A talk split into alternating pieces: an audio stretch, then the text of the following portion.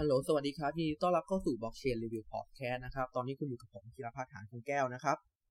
ก็สำหรับ Blockchain Review Podcast ตอนนี้นะครับ เราจะมาพูดถึงเรื่องที่เอ่อจะพูดได้ว่า คนทั่วโลกเนี่ยกำลังจับตากันเลยนะครับ ในการเป็นช่วงที่เป็นกระแสมากนะครับ นั่นก็คือเรื่องของไ i บ้านะครับ ซึ่งเป็นคริปโตเคอเรนซีของ Facebook นั่นเองนะครับ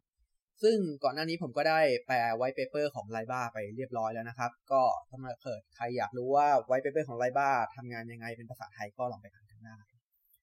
ทีนี้ Libra คืออะไรก็ต้องขอบอกนิดนึงเลยว่าทุกคนแตกตื่นกันมากตอนที่ Facebook ประกาศว่าอะเขาจะทำคริปโตเคอเรนซีนะครับ ซึ่งเขาทำคริปโตเคอเรนซีไว้ตั้งแต่นานละนะครับ เขาวางแผนไว้นานมากแล้วบางทีอาจจะตั้งแต่ปี 2017 เลยก็เป็นไปได้นะครับ ทีนี้คำถามว่า Libra เนี่ยคืออะไรนะฮะ Libra ก็เป็นคริปโตเคอเรนซีครับ โดยเป็นคริปโตเคอเรนซีที่มีชนิดที่ชื่อว่า stable coin นะครับ แล้วคำถามที่น่าสนใจคือแล้ว stable coin คืออะไรนะครับ ทีนี้สำหรับใครที่ไม่รู้จักคำว่า stable coin เนี่ย ผมก็จะขอทำความเข้าใจเรื่อง stable coin คร่าวๆก่อน คือปกติคริปโตเคอเรนซีเนี่ย ส่วนใหญ่แล้วเนี่ย มันเป็นคริปโตเคอเรนซีอย่างบิตคอยอย่าง Ethereum อย่าง Litecoin เนี่ย จะเป็นคริปโตเคอเรนซีที่มีความผันผวนไปตาม demand supply พูดง่ายๆคือมันจะผันผวนไปตามความต้องการซื้อแล้วก็ต้องการขายทำให้มันมีมูลค่าขึ้นลง ซึ่งแน่นอนว่าในการลงทุนเนี่ยการขึ้นลงเนี่ยมีอาจจะมีประโยชน์สำหรับการเก็งกำไร แต่ว่าพอในการใช้ในโลกความเป็นจริงเนี่ยมนุษย์เราเนี่ยเคยชินกับอะไรที่ไม่ได้ผันผวนเร็วขนาดนั้นบิตคอยเนี่ยผันผวนสิบเปอร์เซ็นห้าเปอร์เซ็นสามเปอร์เซ็นหนึ่งเปอร์เซ็นเนี่ยมันเป็นเรื่องที่ เออค่อนข้างรับไม่ได้ นิดนึงถ้าเกิดสมมติว่าเราจะเอาเงินนั้นมาใช้จริง ทีนี้ก็เลยมีคนสร้างแนวคิดของ stable coin ขึ้นมา คือเอาสกุลเงินเนี่ยมาผูกกับคริปโตเคอเรนซีก็ในเมื่อสกุลเงินของเราเนี่ยเป็นสิ่งที่ผู้คนยอมรับว่ามันมีความมั่นคง ถึงแม้ว่ามันจะมีความผันผวนบ้าง แต่ก็ในระดับปีต่อปี ใช่ไหมครับ อย่างเงินบาทเนี่ยรู้สึกว่าจะมีอัตราความผันผวนที่สามเปอร์เซ็นต่อปีนะครับ ซึ่งทีนี้ stable coin เนี่ย ในอดีตก็มีคนสร้าง stable coin ขึ้นมาเยอะแล้ว อย่างที่มีชื่อเสียงที่สุดก็อย่าง Tether นะครับ USDT นะครับ แล้วก็ยังมีเหรียญอื่นๆอีก ยังมี USDC แล้วก็ยังมี Gemini อีกนะฮะ ซึ่งทีนี้เนี่ย เอ่อ ผมจะพูดถึง Gemini นิดหนึ่ง ถ้าเกิดสมมุติว่าคนที่รู้จักคำว่า Libra เนี่ย จะมันแปลว่ามันคือหนึ่งในสองราศีที่แปลว่าราศี เอ่อ ตาชั่ง ส่วน Gemini เนี่ย เป็นราศีคนคู่ ทีนี้เนี่ยเออสำหรับใครที่เคยดูเรื่อง Social Network นะครับเขาก็จะรู้ว่าเออมาร์คซักเกอร์เบิร์กเนี่ย จะเรียกว่าขโมยไอเดียก็ได้นะครับ จะเรียกแบบนั้นก็ได้ขโมยไอเดียของสองพี่น้องคนหนึ่งชื่อสองพี่น้อง Winklevoss นะครับ ซึ่งสองพี่น้องเนี่ยเขาก็ได้พยายามสร้าง stable coin ขึ้นมานะครับ โดยใช้ชื่อว่า Gemini โดยผูกค่ากับดอลลาร์ ทีนี้ คราวนี้ Facebook ก็มาทำบ้างนะครับ โดยชื่อของ Libra นะฮะก็อันนี้มันก็ชัดเจนนิดนึงว่ามันก็อาจจะเป็นความขัดแย้งของเขากันก็ได้นะครับ ก็ทีนี้แต่อย่างไรก็ตามนะครับคำถามคือแล้ว stable coin มีประโยชน์อะไร stable coin มีประโยชน์ที่อ่ามันมีมูลค่าคงที่ไม่มีความไม่ผันผวนโอนกันได้ทั่วโลกอย่างด้วยเป็นการเป็นคริปโตเคอเรนซีซึ่งคอนเซปต์มันฟังดูดีครับ อย่าง Facebook ของ Libra เนี่ยเขาบอกเลยว่าอ่าโลกนี้เรามีคน unbanked ประมาณ 30%ซึ่งพูดง่ายคือเป็นผู้คนที่ไม่สามารถเปิดบัญชีธนาคารได้ คือเราอยู่ในประเทศไทยเนี่ยเราอาจจะรู้สึกว่า เอ้ย ระบบการเงินของเราดีมาก เราสามารถโอนพร้อมเพย์กันได้อย่างสะดวกสบาย แต่จริง ๆ ในโลกเรายังมีพื้นที่อีกมากมายครับ ที่คนไม่สามารถเข้าถึงระบบบัญชีธนาคารได้ อย่างสมมุติว่าผมเคยฟังเรื่องหนึ่งครับเขาบอกว่าในประเทศตะวันออกกลาง เอ่อผมไม่แน่ใจนะครับ รู้สึกว่าจะเป็นผู้ที่นับถือศาสนาเอ่ออิสลามในบางประเทศ เขาไม่อนุญาตให้ผู้หญิงสามารถมีบัญชีธนาคารได้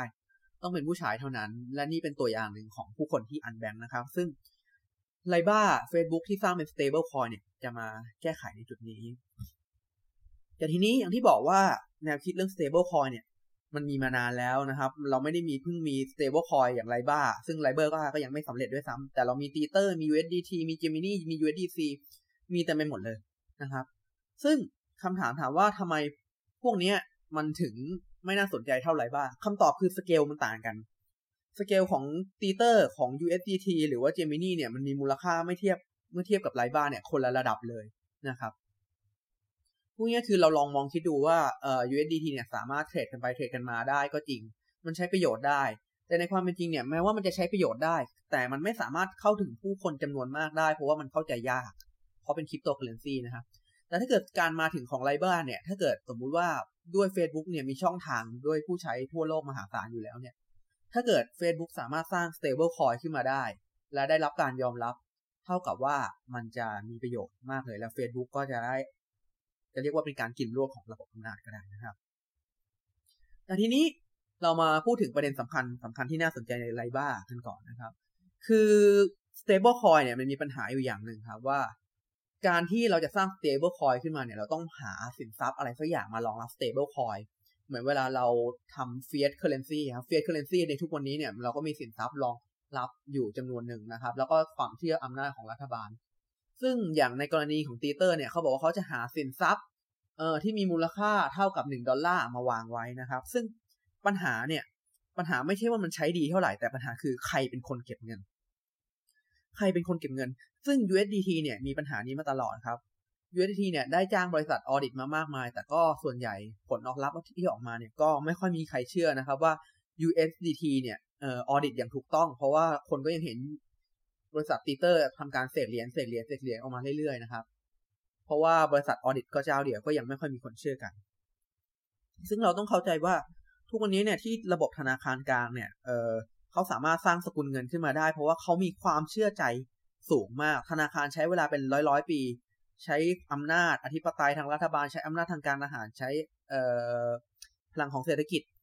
ของประเทศในการสร้างความเชื่อถือในสกุลเงิน แล้วถ้าเกิดสมมติ Facebook จะสร้างคริปโตเคอเรนซีที่เป็น stable coin ขึ้นมา จะมีปัญหาอย่าง USDT ไหมแล้ว Facebook จะใช้วิธีไหนนะครับ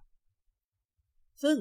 ตรงนี้ Facebook ก็เพิ่งได้ให้คำตอบกับเรามาว่า Facebook ใช้ความสร้างความน่าเชื่อถือโดยการสร้างสมาคมนะครับ ที่ชื่อว่า r i b a Association ซึ่ง r i b a Association เนี่ยก็สามารถพูดได้ว่าคล้ายๆกับเป็นองค์กรที่ไม่แสวงหาผลกำไร ซึ่งในนั้นเขียนว่าไม่แสวงหาผลกำไรนะ แต่ ในความเป็นจริงจะแสวงหาผลกำไรหรือเปล่าผมก็ไม่รู้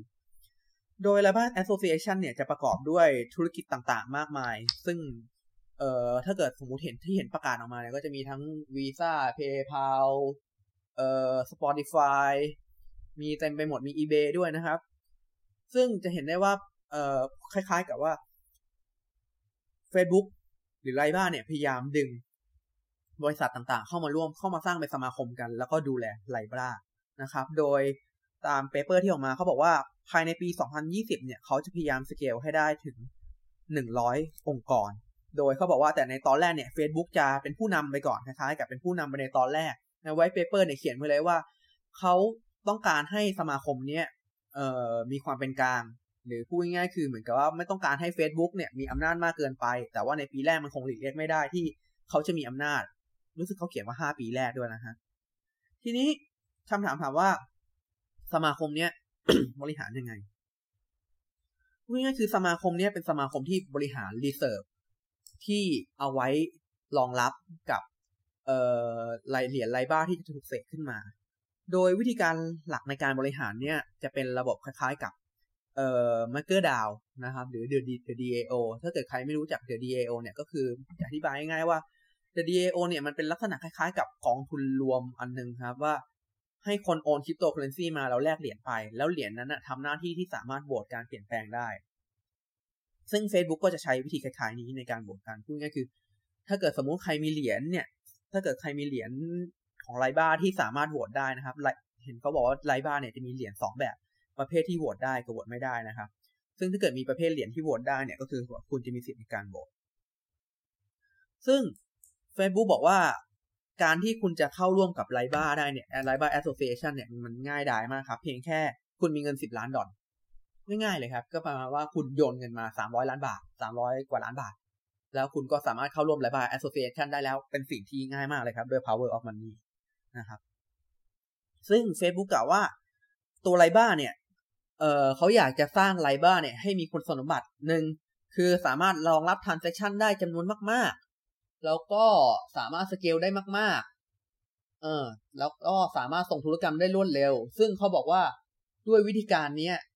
ด้วยคุณสมบัติของไลบ้าที่จะตั้งรูปแบบนี้ให้มีมูลค่าคงที่ด้วย เขาต้องใช้บล็อกเชนประเภท private blockchain ซึ่งเขาบอกว่า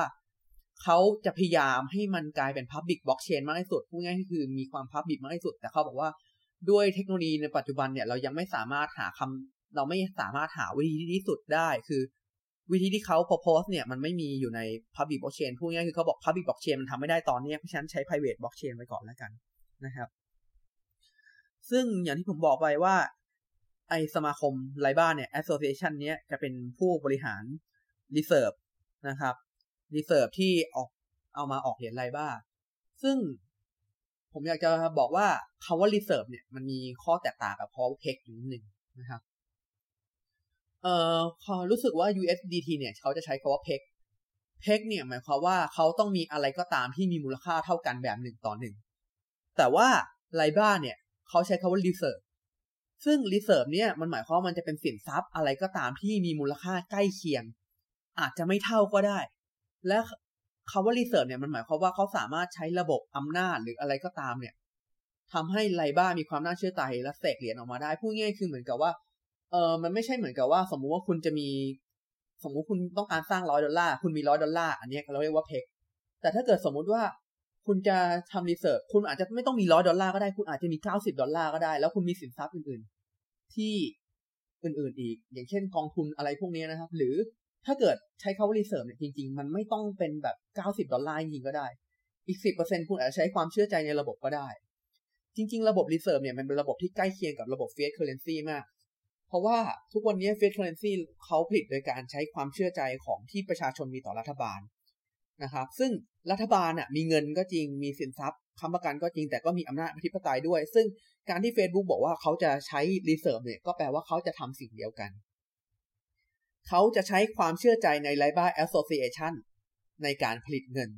ซึ่งแน่นอนมี reserve แต่อาจจะไม่ใช่ทั้งหมด แต่สัดส่วนมากน้อยเท่าไหร่ตอนนี้เราก็ยังไม่รู้นะครับ ยังไม่มีคำตอบ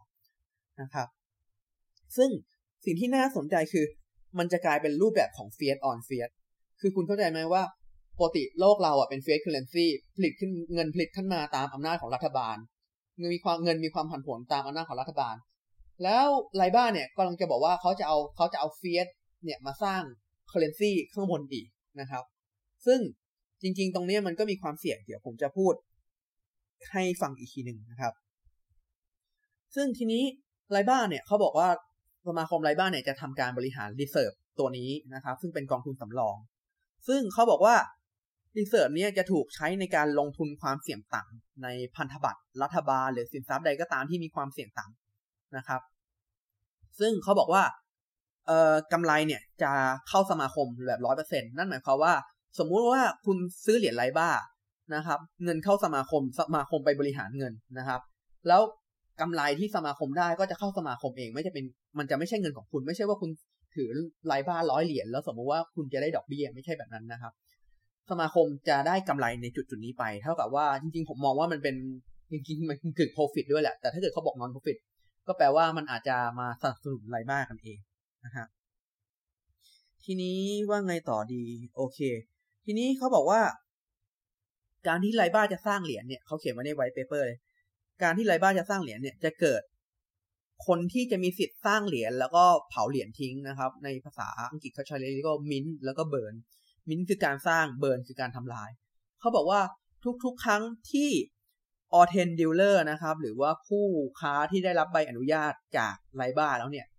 มีการซื้อเข้ามาเหรียญจะถูกเสกขึ้นมา แล้วถ้าเกิดผู้ค้าคนนี้ขายเหรียญเหรียญก็จะถูกเผาไป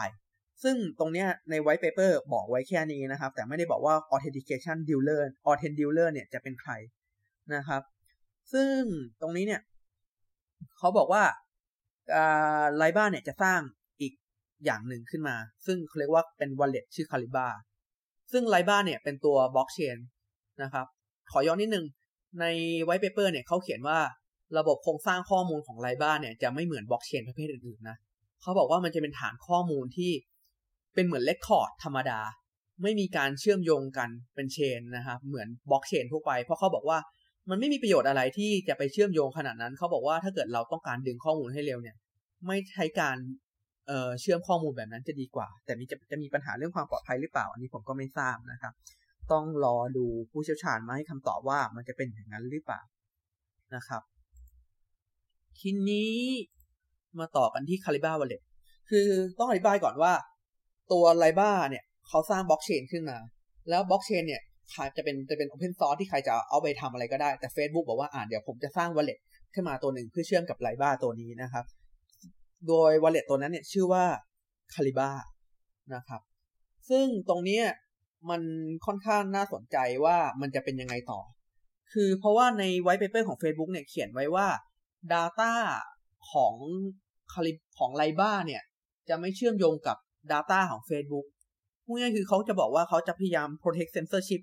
ให้นั่นหมายว่าคนที่ใช้ไลบ้าบล็อกเชนเนี่ยจะไม่มีข้อมูลเชื่อมโยงใด ๆ กับ Facebook นะครับ แต่การที่ Facebook สร้าง Caliba Wallet ขึ้นมาเนี่ยมันทำให้เราน่าสงสัยว่า แล้วถ้าเกิดสมมุติว่าการใช้ Caliba Wallet มันต้องทำ KYC มันต้องมีการเชื่อมโยงล่ะ Facebook จะขโมยข้อมูลของเราหรือเปล่านะครับ เพราะว่าคุณลองคิดดูแม้ว่าเราจะสร้าง Open Source อะไรต่างๆ บนไลบ้าของ Facebook ได้มากมาย แต่ Caliba เนี่ยอาจจะเป็นตัวที่ดังที่สุดแล้วมันเชื่อมกับ Facebook แล้วเราต้อง KYC แล้ว Facebook อาจจะได้ข้อมูลจำนวนมากก็ได้นะครับ อันนี้ก็เป็นสิ่งที่น่าสนใจอย่างหนึ่งนะครับ ขอย้อนกลับไปนิดนึงนะครับว่าไลบ้าเนี่ยมันจะมีระบบ 2 โทเค็นอย่างที่ผมบอกไปคือโทเค็นไลบ้าเนี่ยจะเป็นโทเค็นอย่าง stable coin แล้วก็จะมีโทเค็นที่เหมือนกับว่าเป็น investment token ให้กับสมาคมด้วย ซึ่งตรงนี้เนี่ยมันไม่มีบอกเลยว่าเหรียญประเภทนี้ เอ่อจะเอาไปทำอะไรบ้าง แล้วก็ได้มาได้ยังไงนะครับ แต่ว่าเท่าที่ผมอ่านมาเนี่ยเขาบอกว่าเขาจะกักเหรียญตรงนี้ให้กับเอ่อ jump start investor เพราะนั้นคล้ายๆกับคนที่เข้ามาแรกๆ จะได้เหรียญตรงนี้ไปเป็นเหมือนกับเป็นเหรียญที่มีการปันผลแล้วก็มีการโหวตด้วย ซึ่งตรงนี้เราก็ยังไม่รู้ข้อมูลมากมายว่ามันจะเป็นยังไงต่อนะครับ ทีนี้ เรามาวิเคราะห์ประเด็นกันดีกว่า ตอนนี้ผมคิดว่าผมเล่าเกี่ยวกับไรด้บ้าไปน่าจะครบละ เดี๋ยวขอคิดก่อนว่ามีอะไรอีกไหมครับ อืมงานนูนเล่าไปแล้วออการเข้าร่วมโหมดใช้เงินสิบล้านนะครับ ถ้าอย่างแค่คุณมีเงินสิบล้านก็จะเข้าได้ โอเค ผมคิดว่าผมน่าจะเล่าได้ครบแล้วแหละนะครับ ทีนี้เรามาวิเคราะห์ประเด็นที่หนึ่งก่อนนะครับคำถามคือ มันจะเป็นไปได้ไหมกับการสร้าง Libra นะครับ ประเด็นแรกที่น่าสนใจที่สุดคือ ความน่าเชื่อถือของ Libra อย่างที่ผมบอกไปว่าเอ่อปกติระบบสกุลเงินของโลกเราเนี่ยที่เป็น fiat เนี่ยเอ่อการ issue สกุลเงินของเราเนี่ย มันขึ้นกับความน่าเชื่อถือของรัฐบาล สมมุติประเทศไทยเนี่ยจริง ๆ ประเทศไทยอาจจะมี reserve อยู่จำนวนหนึ่งแต่ประเทศไทยก็ใช้อำนาจอธิปไตย แล้วก็ความน่าเชื่อถือของประเทศในการสร้างจำนวนเงินขึ้นมาด้วย ซึ่งประเทศไทยจริงๆเขาก็สามารถสร้างเงินเกินกว่าที่ reserve มีอยู่ได้นะครับ เพราะเราไม่ใช้ gold standard แล้ว ทีนี้เนี่ย บางทีพอเราสร้างเงินเกินขึ้นมาเนี่ยก็เท่ากับว่า ถ้าประเทศมีความน่าเชื่อถือ ระบบอัตราเงินเฟ้อก็จะต่ำเพราะคนยังเชื่อถือในรัฐบาลอยู่นะครับ และเท่ากับว่า Libra เนี่ย มันจะมีความน่าเชื่อถือไหมก็ขึ้นอยู่กับการบริหารงานของสมาคมพอ reserve เนี่ยมันจะเชื่อถือได้แค่ไหนเนี่ยขึ้นอยู่กับสมาคมนี้บริหารเลย ใน white paper เนี่ยบอกว่า การบริหารสินทรัพย์ที่เป็น reserve ไว้เนี่ยจะมี custody พูดง่ายคือเป็นผู้ดูแลสินทรัพย์ที่ได้รับการรับรองระดับโลก แล้วก็มีการกระจายสินทรัพย์เก็บในหลาย ๆ ที่ โดยสินทรัพย์ที่ Libra ใช้ reserve ก็อย่างที่บอกไปเป็นกองทุนนะครับ แล้วเขาบอกว่าไอ Libra เหรียญที่ issue ออกมาเนี่ย มันจะ issue ด้วยเออเขาเรียกว่า basket of currency หรือพูดง่ายคือตะกร้าของสกุลเงิน พูดง่ายคือเหมือนกับว่า ผมยังไม่รู้นะว่า Libra เนี่ยจะออกมาเทียบเท่ากับดอลลาร์หยวนหรืออะไรก็ตาม หรือว่าอาจจะมีแบบเทียบเทียบหลายสกุลก็ได้อาจจะมีดอลลาร์หยวนดอลลาร์ USD ดอลลาร์ Japanese ดอลลาร์อาจจะมีดอลลาร์เอ้ยเอ้ยจะมีลอน Libra ดอลลาร์อาจจะมี Libra หยวน อาจจะมี Libra ยูโรก็ได้หรืออาจจะมี Libra บาทก็ได้ ผมไม่รู้นะมันเต็มไปหมดเลย แต่เราลอง assume ว่าถ้าเกิดเป็น Libra ดอลลาร์ก่อน Libra ดอลลาร์เนี่ยจะถูกรองรับด้วย reserve แล้วก็สิ่งที่เรียกเขาว่าเขาเรียกว่า basket of currency สิ่งที่น่าสนใจคือตอนนี้ที่ประกาศออกมาเขาบอกว่าใน basket of currency นี้จะมี US ดอลลาร์นะครับ มี Japanese yen มีเงินยูโรตามด้วยเงินปอนด์นะครับ ซึ่งเขาบอกว่าตอนนี้มีแค่สี่สกุล เราก็ไม่รู้ว่าในอนาคตมันจะมากแค่ไหน แต่ถ้าเกิดเราคิดถึงหลักความเป็นจริงในเมื่อไลบ้าเนี่ยต้องการจะเป็นสกุลเงินของเราในตะกร้าบาสเกตของไลบ้าเนี่ยควรจะมีสกุลเงินเยอะกว่านี้ไหมและที่สำคัญที่สุดคือในตอนนี้ไลบ้าไม่ได้ใส่สกุลเงินที่เขาเรียกว่ามีอำนาจสองสกุลเงินของโลกลงไปด้วยนั่นก็คือรูเบิลกับหยวนจีน นั่นก็บอกว่าเอ่อไลบ้าเนี่ยจะเป็นสมาคมที่อำนาจของเขาเนี่ยไม่ขึ้นกับสกุลเงินสองสกุลเงินนี้ ถ้าเกิดไลบ้าจะทำอะไรในระดับโลกจริงสองสกุลเงินนี้กลับขาดไปนะครับ มันจะไม่มีคู่อำนาจของรัสเซียกับจีนเข้ามาผสม ในตอนนี้นะในอนาคตผมก็ไม่รู้เหมือนกันในอนาคตอาจจะมีไทยบาทก็ได้แต่ในตอนนี้เป็นปัญหาตรงนี้ นั่นเท่ากับว่าความน่าเชื่อถือของมันขึ้นอยู่กับสี่สกุลเงิน แล้วก็ reserve อื่น ๆ ที่เขาลงทุนอยู่นะครับ ทีนี้คำถามต่อไปคือ Libra เนี่ยไลบ้าแอสโซเ a ชันเนี่ยจะน่าเชื่อถือแค่ไหน คือเราต้องบอกก่อนว่า ในระบบของโลก fiat currency เนี่ย ในระบบหลังจากที่เราล้มเลิกระบบ gold standard มาเนี่ยเราผมสามารถพูดได้เต็มปากแล้วได้ว่า เออรัฐบาลและธนาคารของโลกรวยได้ด้วยการผลิตเงิน ถ้าพูดง่ายๆคือเหมือนกับว่า หลัง gold standard ในสมัย gold standard เราต้องมีทองถึงจะผลิตเงินได้ แต่พอเศรษฐกิจล้มลงหลัง gold standard เงินหมุนเวียนไม่พอใช้ก็เลยเอาอำนาจขึ้นมาค้ำประกันแทน แล้วก็ การที่เอาอำนาจค้ำประกันมาค้ำประกันแทนเนี่ย ถ้าดูแลไม่ดีมันจะทำให้เงินเนี่ยเขาเรียกว่าสูญเสียมูลค่าได้ เขาเรียกว่าจะเกิดระบบเงินเฟ้อ inflation ขึ้นมานะครับ เอ่ออย่างสมมุติว่าที่เห็นในชัดเจนคือเวเนซุเอลากับซิมบับเวที่รัฐบาลไม่มีความเชื่อถือเงินไม่มีความน่าเชื่อถือเงินก็เฟ้อเละเทะนะครับ ซึ่งไลบ้าของ Facebook เนี่ยเขาแก้ปัญหานี้ด้วยการใช้สมาคม ซึ่งจะมีเกิดจากการรวมตัวหลาย ๆ คน จริงก็จริงนะครับทำให้มันอาจจะดูน่าเชื่อถือกว่าธนาคาร ที่ใดที่หนึ่งแห่งเดียว แต่ว่าในจุดจุดนี้เนี่ย มันก็มีจุดที่น่าสนใจระหว่างกับคำว่าไลบ้าเนี่ย มันจำเป็นต้องได้รับความน่าเชื่อถือ ถึงจะน่าถึงจะมีผลถึงจะมีอิทธิพล แต่ลองคิดดูในระดับของบิตคอยเนี่ยเราไม่จำเป็นต้องเชื่อถือบิตคอยแต่บิตคอยก็มีมูลค่าน่าเชื่อถือขึ้นมาได้ ซึ่งตรงนี้มันเป็น gap ที่ต่างกันมากนะครับ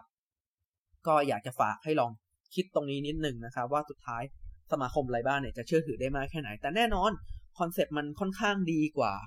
ธนาคารกลางใดธนาคารกึ่งกลางหนึ่งนะครับ ลองคิดดูถ้าเกิดสมมุติว่าอย่างสมมติผมสมมติง่ายๆว่าเออมีธนาคารแห่งหนึ่งสหรัฐพยายามจะสร้างเหรียญที่ผูกกับ USDT แค่ธนาคารเดียวโดยไม่ร่วมกับธนาคารอื่น มันก็มีความสุ่มเสี่ยงพอสมควรจริงไหมครับ แต่ไรบ้านเนี่ยบอกว่าเราจะรวมกับองค์กรหลาย ๆ องค์กรนะครับ อ่าโอเค ขอโทษครับไปนิดหน่อยนะครับ ประเด็นต่อไปเป็นประเด็นที่น่าสนใจมาก นั่นคือไลบ้า เนี่ยเขากำลังแย่ผู้มีอำนาจทั่วโลกอยู่ คือจริงๆอะสิ่งที่ไลบ้าทำตอนเนี้ยคือคล้ายๆ กับว่าอยู่ๆไลบ้าหรือ Facebook เนี่ยออกมากระทืบเท้าแล้วบอกว่า ธนาคารแบบเดิมมันไม่ดี เรามาสร้างธนาคารแบบใหม่กัน แล้วก็ยกมือขึ้นมาว่า มีบริษัทไหนอยากเอากับผมด้วยนะครับ คุณจะเห็นเลยว่าตอนนี้ไอ้ยี่สิบ องค์กรแรก ๆ เนี่ยไม่มีไม่มีธนาคารหรือว่าไม่มีธนาคารเข้ามาเกี่ยวข้องเลยนะครับ จะเรียกว่าเป็นรูปแบบคือ Facebook พยายามสร้างธนาคารใหม่ที่ดีขึ้น โดยที่ไม่ยึดติดกับธนาคารแบบเก่าซึ่งฟังดูแน่นอนมันดีครับ มันดีถ้าเกิดเรามองในรูปแบบของผู้บริโภค การที่ไลบ้าเกิดขึ้นมาเนี่ยใช้เทคโนโลยีเข้าช่วยเนี่ย จะมีผลทำให้คนที่อันแบงค์เนี่ยเข้าถึงเงินได้มากนะครับ แต่คำถามคือ อย่างแรกคือ regulator ทั่วโลกจะยอมไหม ซึ่งจริง ๆ ผมคิดว่าคำตอบเนี่ยมันได้คำตอบมาแล้วนะจริง ๆ วันที่ผมอัดพอดแคสต์อยู่เนี่ย เป็นมันประมาณสองอาทิตย์นะครับ หลังจาก Libra ออกมา ซึ่งมีข่าวมากมายเกี่ยวกับว่ารัสเซียบอกว่าไม่เอา Libra ธนาคารอเมริกาบอกว่าชะลอไว้ก่อนได้ไหมยูโรบอกว่าไม่ค่อยน่าสนใจประเทศไทยก็มีท่าทีเขามาเหมือนกันว่ากลัวว่าจะเป็นการฟอกเงิน ซึ่ง ทำไมมันถึงเกิดเรื่องนี้ขึ้นนะครับ คือจริง ๆ เรื่องคริปโตเคอเรนซีกับการฟอกเงินมันก็มีมาตลอด แต่ทำไม Libra ถึงน่ากลัวขนาดนั้น เพราะว่า คือคุณต้องเข้าใจว่าบิตคอยเนี่ยมันไม่มีตัวตน เราไม่สามารถไปจับ headquarter ของบิตคอยที่ไหนได้เพื่อให้บังคับให้เขาบอกว่าใครเป็นผู้โอนเงินนะครับ เพราะว่าไม่มีใครรู้ แต่ Libra เนี่ย กลายเป็นว่ามันมีสมาคมไลบ้าถึงแม้จะตั้งอยู่ที่สวิตเซอร์แลนด์นะครับ ก็ตามแต่ก็มันมีก็มีที่อยู่ ของมัน เท่ากับนั่นเท่ากับว่ามันมีโอกาสที่ไลบ้าเนี่ยจะถูกหมันไส้จากรัฐบาลทั่วโลกนะครับ ซึ่งแม้ไลบ้าจะเป็นสมาคมก็ตาม แต่ว่าผู้นำก็คือ Facebook ซึ่งถ้าเกิดสมมติไลบ้าเนี่ยทำการเหมือนกับว่าทำนโยบายที่ไม่ดีแล้วทำให้ผู้ใช้อำนาจไม่พอใจมากๆเนี่ยผู้ใช้อำนาจเขาอาจจะไม่เล่นงานไลบ้าก็ได้ เขาก็อาจจะไปเล่นงานบริษัทที่อยู่ในเครือไลบ้าก็ตาม หรืออาจจะไปเล่นงาน Facebook ก็ได้ ซึ่งจริงๆ Facebook เขาก็มี product อยู่แล้ว ลองคิดดู Facebook เขาคงไม่ยอมให้ เหมือนกับ product หลักของเขาเนี่ยถูกโจมตีนะฮะซึ่งและนี่เป็นจุดอ่อนนะครับ และเป็นมันการมีเอ่อสมาคม Libra เนี่ยเป็นทั้งจุดแข็งและจุดอ่อน การมีสมาคมทำให้มีคนรู้สึกว่ามันน่าเชื่อถือมากกว่าองค์กรองค์กรเดียว แต่ว่ามันก็เป็นจุดอ่อนในเวลาเดียวกันว่า มันจะเชื่อถือได้แค่ไหน แล้วก็มันจะไม่โดนรัฐบาลสั่งปิด มันจะไม่โดนใครทุบทิ้งใช่ไหมนะครับ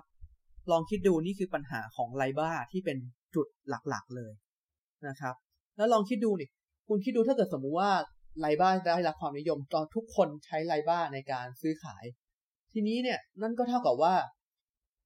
โลกของเราเนี่ย ผู้เก็บภาษีทั่วโลกก็ต้องมาขอข้อมูลของจากไลบ้าซึ่งไลบ้าเนี่ยเป็นเจ้าของข้อมูล ว่าใครมีการใช้เงินเท่าไหร่จะเก็บภาษียังไง และนั่นคือ ถ้าเกิดวันในวันนั้นเกิดขึ้นมันจะเป็นตรรกะที่ค่อนข้างวิบัติมากว่าเราจะเก็บภาษียังไง ซึ่งนั่นเข้าเท่ากับว่า รัฐบาลโลกต้องมีการปรับตัวในจุดจุดนี้ ซึ่งตรงนี้เป็นจุดอ่อนที่ผมคิดว่าไลบ้าอาจจะไม่เกิดง่าย ๆ นะ ไม่เกิดง่าย ๆ เลย นี่จะเป็นปัญหาทั้ง แต่โอเค นี่คือปัญหาข้อที่สองเราไปถึงประเด็นข้อที่สามกัน ประเด็นข้อที่สามคือ ความเป็นส่วนตัวในของใน Libra มันจะดีไหม ซึ่งเราต้องพูดได้ว่าถ้าเกิดเราเทียบกับคริปโตเคอเรนซีที่ไม่มีตัวกลางเนี่ยแน่นอน Libra แย่กว่าร้อยเปอร์เซ็นต์อยู่แล้ว แต่ว่าตอนนี้ใน white paper เขียนว่าข้อมูลจะของ Libra เนี่ยจะเป็นเอ่อ pseudonymous นะครับ ซึ่งสามารถเปิดบัญชีได้โดยใช้นามแฝง ทีเนี้ยก็เท่ากับว่าตอนนี้เขา Libra เขาบอกว่า อะเขาจะให้ความปกปิดในการใช้งาน แต่ Calibra ไม่ได้บอกนะครับ ผมก็ไม่รู้ว่าอะผู้ใช้ Libra blockchain อาจจะปกปิดข้อมูลส่วนตัวได้ แต่พอไปเชื่อมต่อกับแอปข้างนอก กลายเป็นว่าแอปข้างนอกต้องมีการยืนยัน KYC ตัวตนทั้งหมด ซึ่งก็ไม่ต่างอะไรกับ Bitcoin ในวันนี้นะครับ เพียงแต่ว่าเอ่อ terminal จะเรียกว่าแอป หรือว่า terminal ของ Libra เนี่ยอาจจะเต็มไปด้วย KYC เต็มไปหมด อย่างสมมติว่าCalibra เป็น wallet ตัวแรก แล้ว Calibra บอกให้ KYC จะทำยังไงนะครับ แล้วลองคิดดูประเทศไทยจะใช้ได้ไหม ประเทศไหนจะใช้ได้บ้าง จีนจะใช้ได้หรือเปล่า แล้วคือ มาความเป็นเซนเซอร์ชิพของเราเนี่ยจะปลอดภัยแค่ไหนนะครับ ซึ่งอย่างที่เรารู้กันดีว่า Facebook มีปัญหาในช่วงสองปีก่อนที่มีว่ามีคนเอาข้อมูล Facebook ไปใช้ในการเลือกตั้งนะครับ ก็ทำให้ Facebook มีข้อครหาพอสมควรอยู่พอสมควรเลยนะครับ แต่ผมก็คิดว่ามีคนจำนวนมากบนโลกเลยนะจำนวนมากบนโลกที่ไม่ค่อยสนใจเรื่องเซนเซอร์ชิพเท่าไหร่ แม้ว่าเออเราจะมีคริปโตเคอเรนซีที่มีความเป็นเซนเซอร์ชิพแต่ อย่าลืมว่า Facebook เนี่ยมีช่องทางการตลาดทั่วโลก คนเรามักจะใช้อะไรที่ง่ายนะครับ โดยที่แบบไม่สนใจหรอก จะมีอาจจะมีคนสนใจบ้าง แต่ก็ไม่ใช่คนส่วนใหญ่ เรื่องความเป็นส่วนตัวเนี่ยและนี่เป็นข้อกังขาอย่างที่สามนะครับ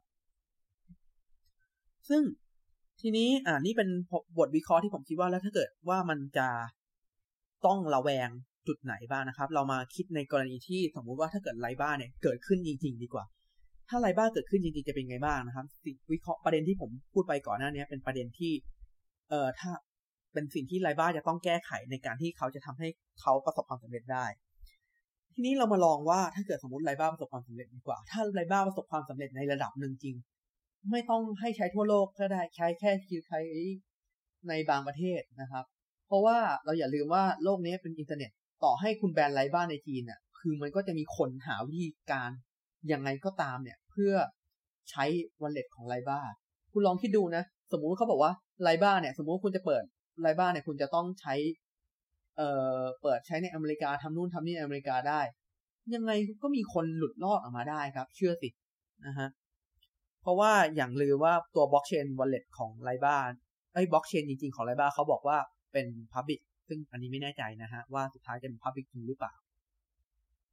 นะครับ เอ่อพับบิที่ผมพูดถึงหมายความว่าใช้สามารถใช้งานได้อิสระนะครับ ตัวจริงเป็นจริงเป็น private แต่การใช้งาน access เป็นแบบพับบิ c ที่ไม่ต้องระบุตัวตน ทีนี้คนจีน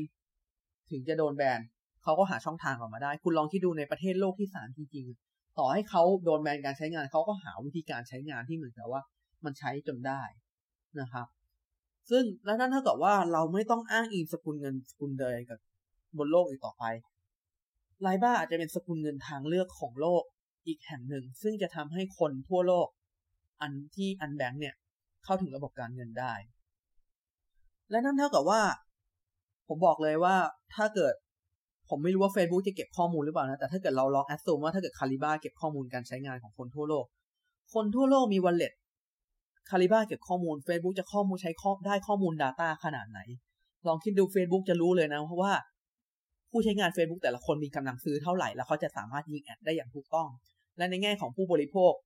Facebook เราผู้บริโภคก็ยินดีจะจ่ายแอดให้กับจ่ายค่าแอดกับ Facebook เพื่อจะได้ยิงแอดถูกต้อง Facebook จะกินรวบตลาดใหญ่มากๆนะครับ เพราะว่าคือผมมองว่าถ้าเกิด ถ้าเกิดสมมติว่าถ้าเกิดปลายทางอุดมคติของไรบ้านเนี่ยจะไม่มีธนาคารเลย แต่ว่าในก่อนที่จะไปในจุดที่จะไปถึงอุดมคติตรงนั้นน่ะ ธนาคารจะยังอยู่ เพราะว่ามันเพราะว่า Libra มันต้อง back ด้วยทุก money currency จริงไหมครับ แต่ว่าผู้ที่ทำ payment gateway ตัวอื่นๆเนี่ยอย่างสมมุติอย่าง True Wallet อย่าง PayPal